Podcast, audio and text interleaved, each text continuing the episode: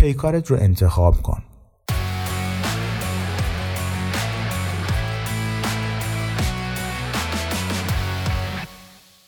اگه ازت بپرسم از زندگی چی می‌خوای و تو جواب بدی که می‌خوام خوشبخت باشم و یک خانواده عالی و شغلی که دوست دارم و داشته باشم جوابت اونقدر متداول و قابل انتظاره که هیچ معنای خاصی نداره.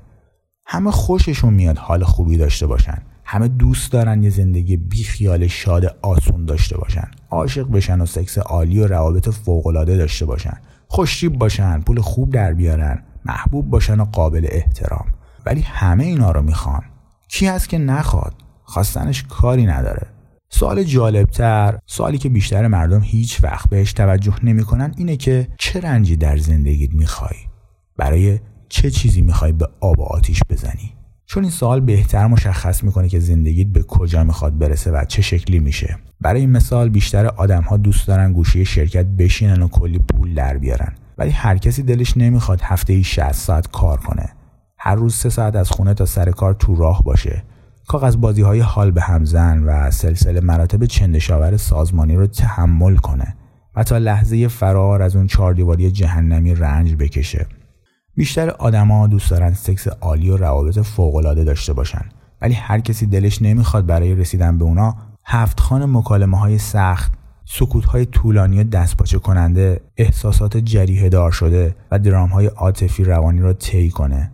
در نتیجه سر جاشون میشینن. بی حرکت روی کاناپه میشینن و سالهای سال با خودشون میگن چی می‌شد اگه تا اینکه سوال چی می‌شد اگه تغییر شکل پیدا می‌کنه به دیگه چی؟ و همین جاست که همه چی به گا میره. و وقتی کار وکیل ها تموم میشه و صورت حساب مهریه میاد دم خونشون با خودشون میگن برای چی آخه؟ خب اگه این اتفاقها ثمره اینکه 20 سال قبل استانداردها و انتظاراتشون رو آوردن پایین نیست پس عواقب چیه؟ بله رفیق چون خوشبختی و شادکامی به تقلا نیاز داره.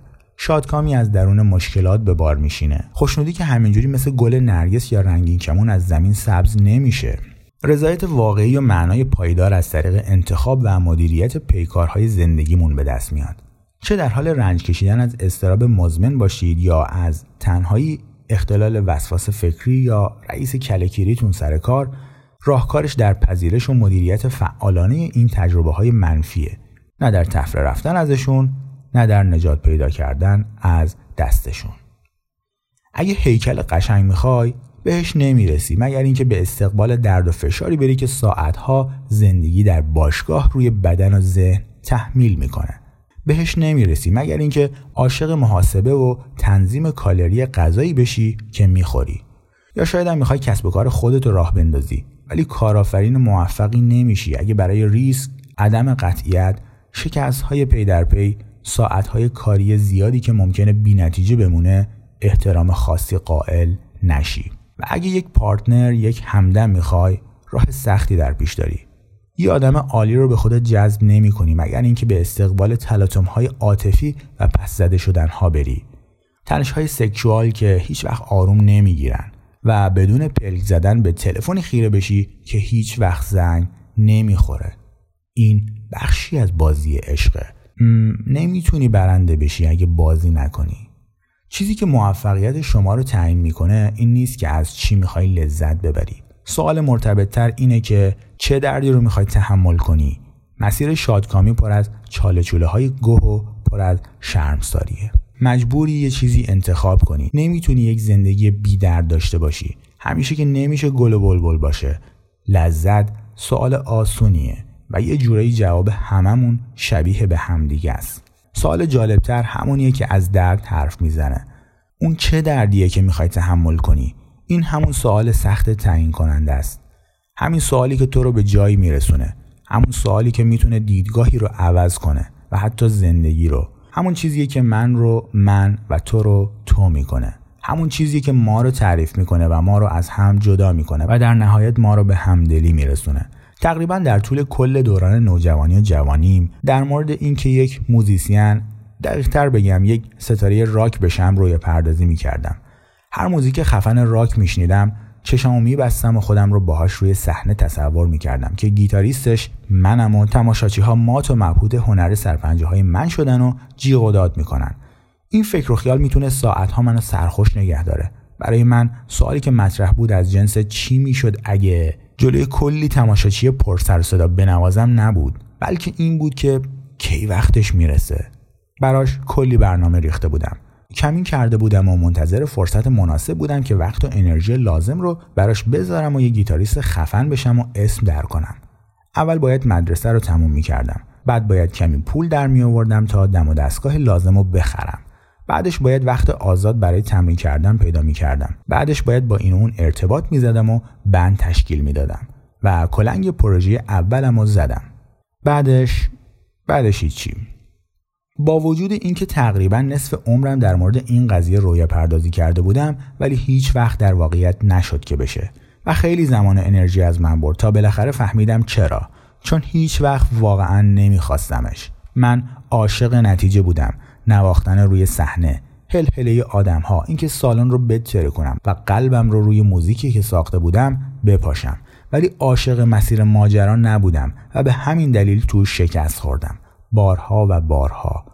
لعنتی. حتی به اندازه کافی برای شکست خوردن در این مسیر تلاش نکردم. به سختی میشه اسمش رو تلاش کردن گذاشت. سختی های تمرین هر روزه ساز و کار تشکیل گروه و تمرین کردن باهاشون. درد پیدا کردن برنامه ها و فستیوال ها و پیدا کردن آدم هایی که بیان سر اجرامون و به چیزی که می‌زدیم اهمیت بدن. تارهای پاره‌پوره amplifier معیوب جابجایی چهل کیلو دم و دستگاه از خونه به محل تمرین اون هم بدون ماشین. یک کوه رویا داشتم و یک کیلومتر تا صعود به قله. ولی خیلی زمان برد تا بالاخره فهمیدم که من خیلی صعود رو دوست نداشتم. فقط خیلی دوست داشتم خودم رو روی قله تصور کنم.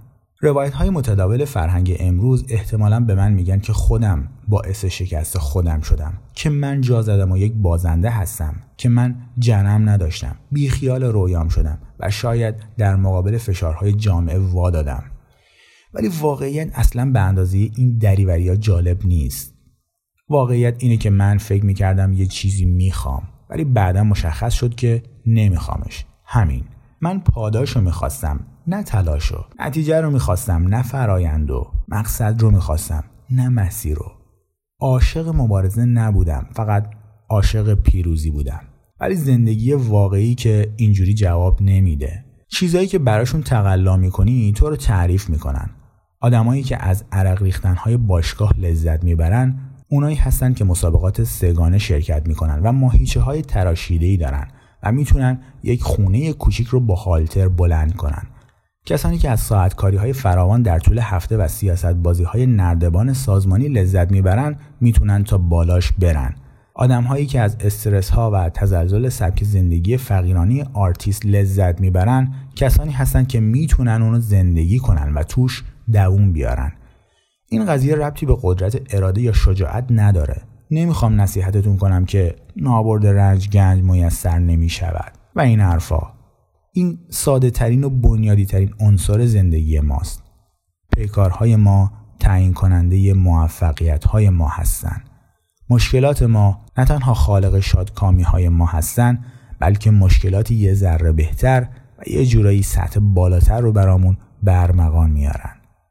همونطور که می‌بینید این یک مارپیچ سعودی بی انتهاست و اگه فکر می‌کنی هر جایی که دلت خواست می‌تونی توقف کنی و بی خیال صعود بشی اون وقت فکر کنم یه نکته مهم نگرفتی. چون لذت کل ماجرا در خود سعوده.